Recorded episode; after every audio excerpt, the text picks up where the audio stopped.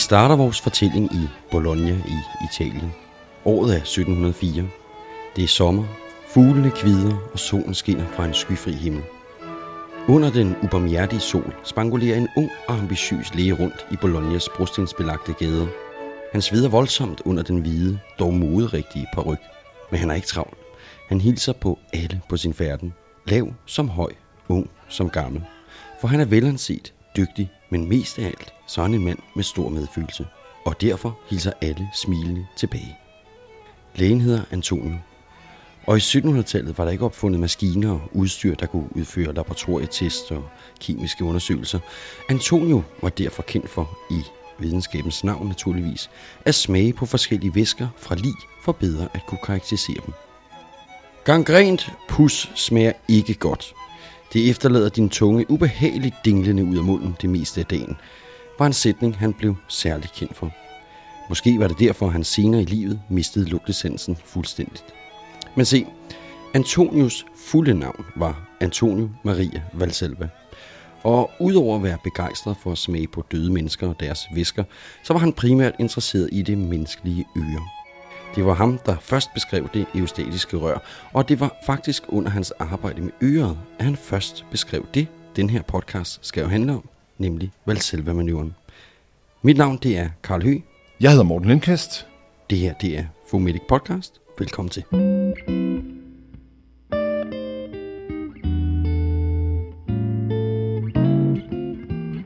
Vagale manøvre er et udtryk til at beskrive en intervention, hvor man stimulerer den 10.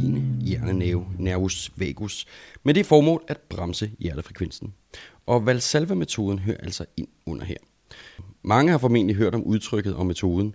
Nogle har måske prøvet det på en patient, og nogle har måske været så heldige, at det rent faktisk virkede. I den her episode, der dykker vi ned i, hvad det er, hvad vi bruger det til, og hvad det gør ved kroppen. Valsalva-manøvren er ikke en disciplin eller teknik, vi berører meget om overhovedet på de præhospitale uddannelser. Enkelte regioner har haft det som en del af deres efteruddannelse, men nogen ved lidt om det, nogen har googlet sig eller YouTubet sig til viden, mens andre er mere eller mindre uvidende om, hvad det er og hvad vi kan bruge det til. Det er ikke beskrevet i nogen af vores instrukser, men alligevel så forventes det, at vi ved noget om det. Og Morten, kan du ikke give en kort beskrivelse af, hvad det er, vi bruger den her manøvre til? Jo, Valsalva-manøvren, eller de vagale manøvrer i det hele taget, bruger vi til stabile patienter, der præsenterer sig med en supraventrikulær takykardi, også kendt som en SVT. Det er en simpel og risikofri teknik, der skal forsøge at bremse en hjerterytme, der er løbet løbsk. Altså det er et gratis alternativ til de mere invasive muligheder som medicinsk behandling eller elektrisk behandling. Folk, der har prøvet at få adenosin, de er jo generelt ikke særlig glad for det. Og mange nævner den her ubehagelige følelse af undergang, eller følelsen af, at gud, nu skal jeg til at dø. Og den her følelse, den undgår man i hvert fald med basale manøvrer, som Valsalva-manøvren jo egentlig er. Ja, og man kan sige, lige så snart man vælger den medicinske løsning, så skal man jo altid øh, vurdere for og imod for de bivirkninger og de potentielle gavnlige virkninger, der er ved alle former for medicinsk behandling.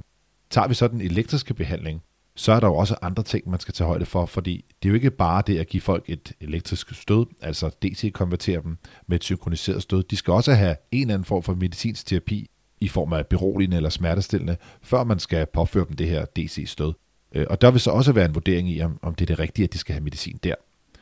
Ja, det er jo faktisk ret essentielt, at vi har styr på, hvornår og på hvilke takkearytmier vi faktisk øh, skal forsøge os med den her Valsalva-manøvre. Overordnet kan man sige, at Valsalva-manøvren bruges til den hemodynamiske stabile patient, der præsenterer sig med en SVT. Og SVT det er jo en paraplybetegnelse for alle de takkearytmier, der udspringer over ventriklerne. Hvis vi kort lister de mest kendte SVT'er op, så ser listen således ud. Vi har en sinus takykardi, atrieflimmeren, atrieflageren, AV nodal reentry takykardi og AV reentry takykardi, som for eksempel Wolf Parkinson White. Men for at vi forstår, hvilke af de her takkearytmier en vagal manøvre i princippet vil kunne bremse, så er vi også nødt til at forstå, hvad det er og hvad der sker i kroppen, når vores patienter laver de her vagale manøvrer. Hvis vi kort vender tilbage til vores italienske læge Antonio Valsalva, så forsøgte han sig med sin version af manøvren at lave et tiltag, der kunne udligne trykket i øret. Vi kender det, når vi er ude at flyve, og vi holder os ved næsen, så prøver vi at puste for at trykke udligne.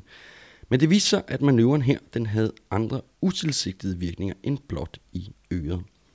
For et par år efter, at Antonio Valsalva først beskrev sine manøvrer, så var der andre og lige så opfindsomme læger, der ændrede en smule på proceduren for faktisk at opnå de her før utilsigtede virkninger, for nu at gøre dem de tilsigtede.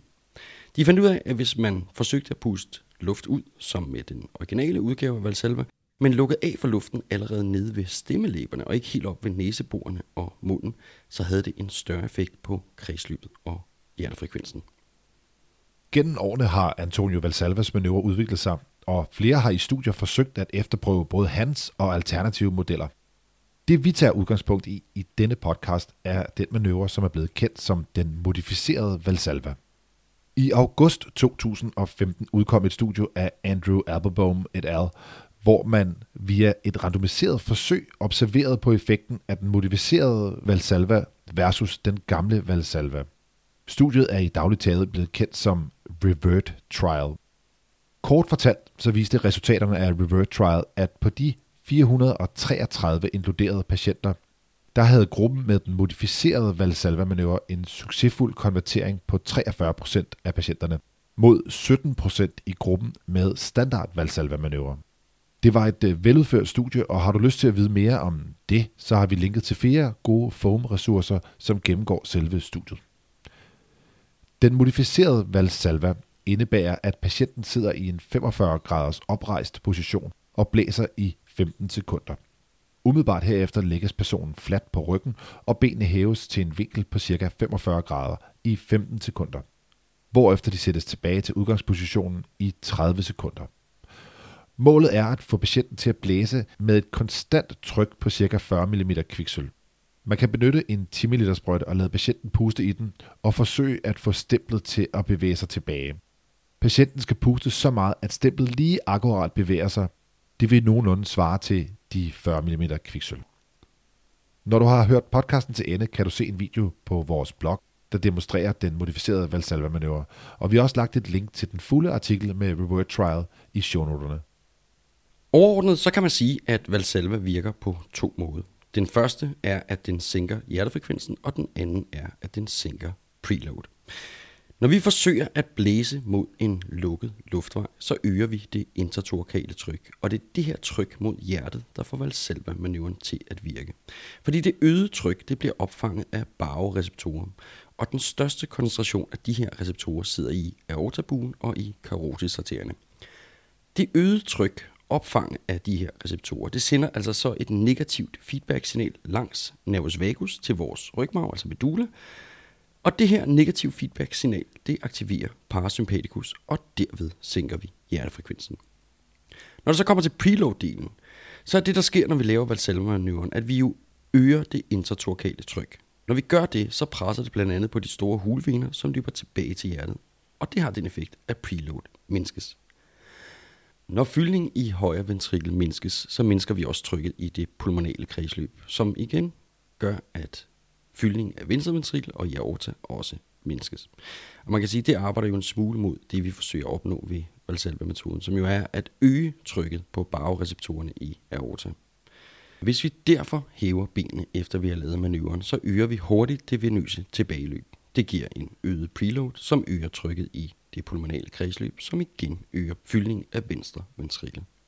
Og det øger som sagt trykket på baroreceptorerne i aorta. Og så har vi igen den her øgede parasympatiske stimulans af hjertet. Så hvilke SVT'er vil Vasalva-metoden så virke på? Der findes mange parasympatiske nerveender i henholdsvis sinus og AV-knuden, og det er dem, vi forsøger at manipulere med, når vi laver Valsalva-metoden. Starter vi med atriflimmer eller atriflaveren, som begge har en hurtig ventrikelrespons, så ligger problemet jo netop ikke i henholdsvis sinus eller AV-knuden, men fra et eller flere andre steder i atrierne, hvor der bliver genereret en eller anden form for impuls, der skaber en elektrisk ubalance. Man vil derfor ikke have effekt af valsalva på de her to rytmer.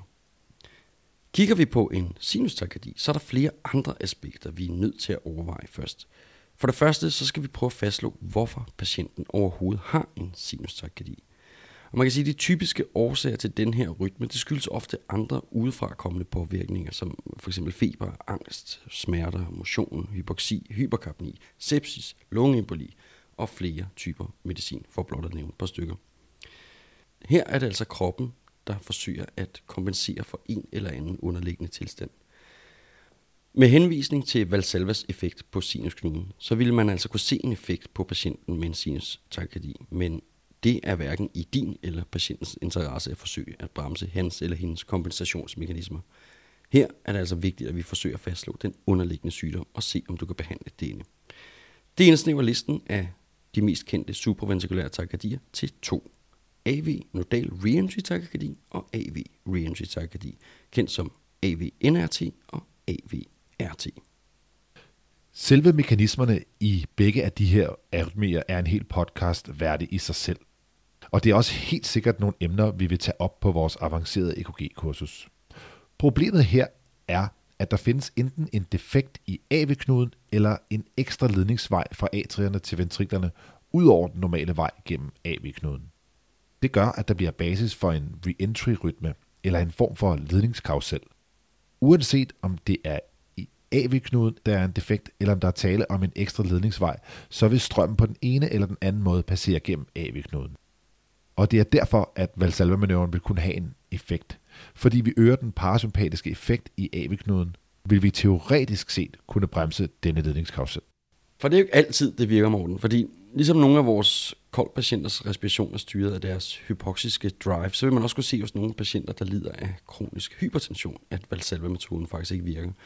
Og det hænger ofte sammen med, at de jo på grund af deres hypertension konstant har et forhøjet tryk på deres bagereceptorer, og derfor har de opnået en eller anden form for tolerance.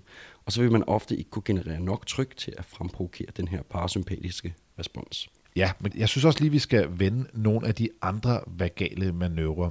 Fordi jeg synes, det er interessant lige at belyse, at der er flere måder at komme frem til det samme øh, den samme effekt på, altså det her med det øgede tryk på bagreceptorerne. Og der er for eksempel den som er kendt som karotismassagen.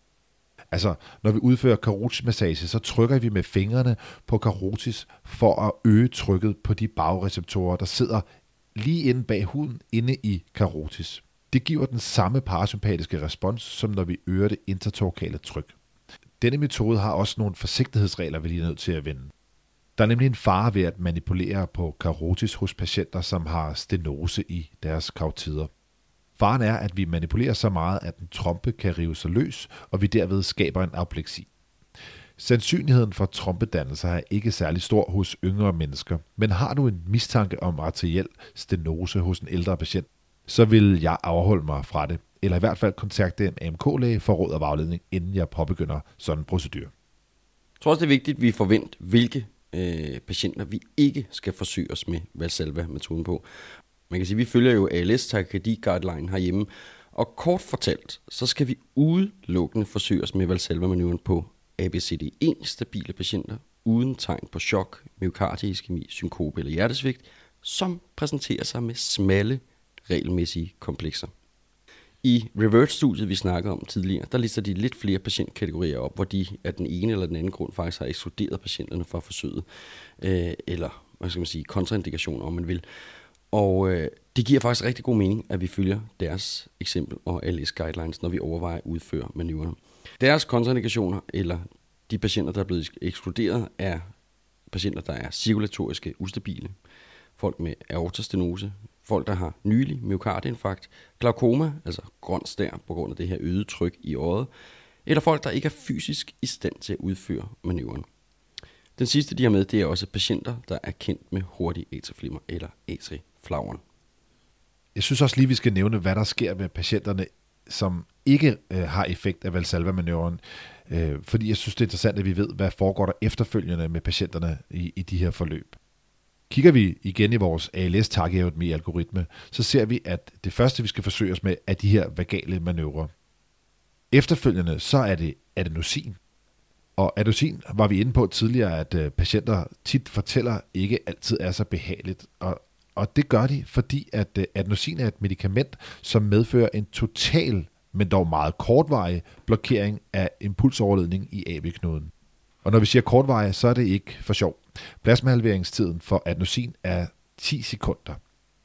De fleste akutlægebiler i landet har adenosin med ombord på karenen, for bedst muligt at kunne assistere dem eller lærerne på de inhospitale forløb så skal vi tænke over, hvor vi anlægger vores PVK.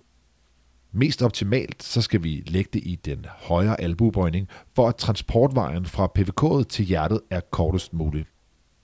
Ofte vil du se, at øh, patienten bliver bedt om at løfte den højre arm, sådan så at tyngdekraften den hjælper med den hurtige transport til hjertet. Derudover så vil der blive påsat en trevejshane ved vores PPK, hvor der i den ene indgang administreres adenosin, og på den anden indgang skylles med natriumklorid umiddelbart med det samme, efter at der er indgivet adenosin.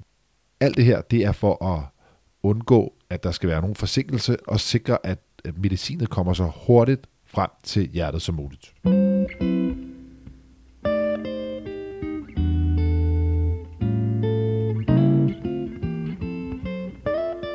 Jeg har lidt øh, erfaringer med at prøve den her modificerede udgave af Valsalva-metoden. Jeg tror, jeg har prøvet det på en, en omkring 10 patienter, hvor jeg vil sige, skyde på halvdelen har konverteret.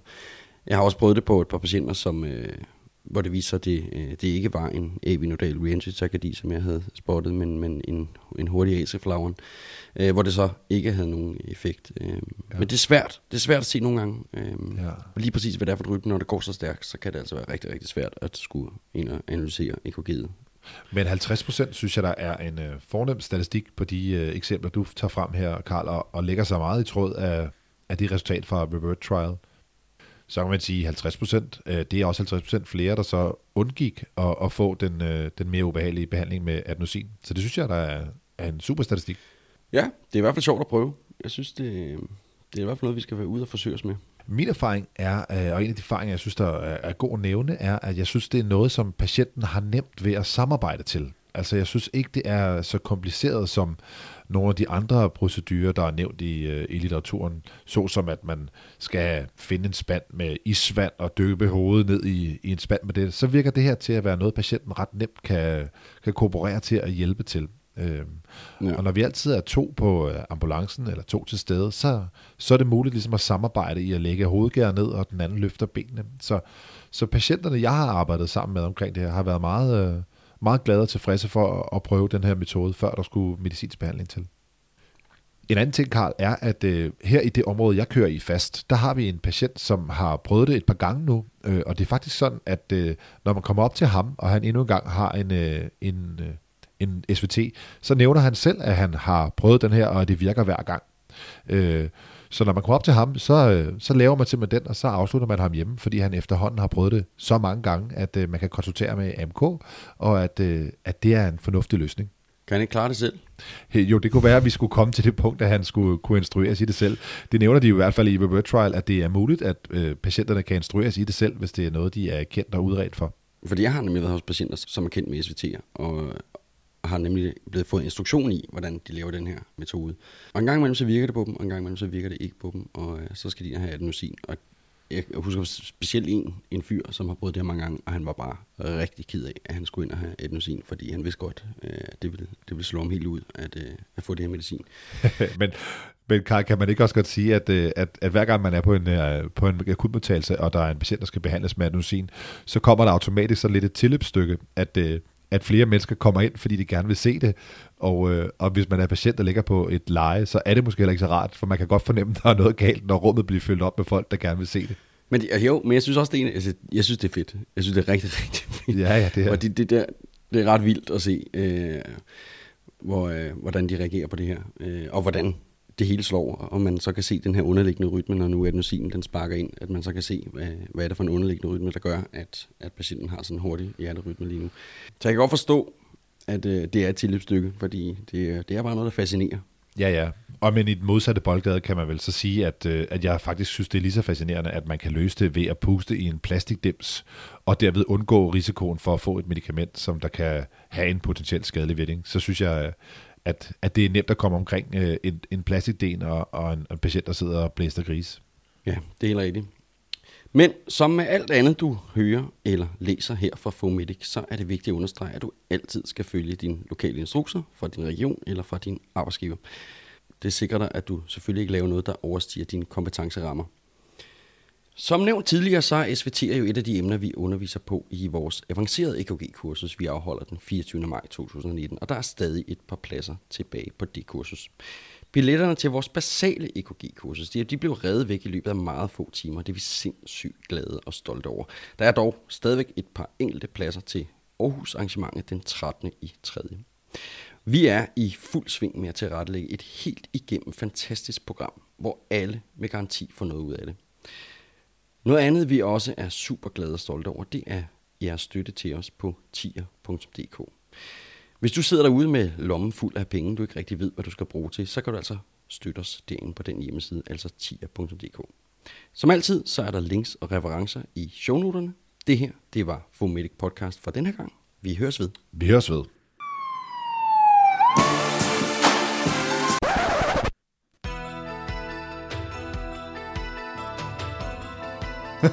hvad, hvad, hvad fanden? Er det MacGyver-temaet?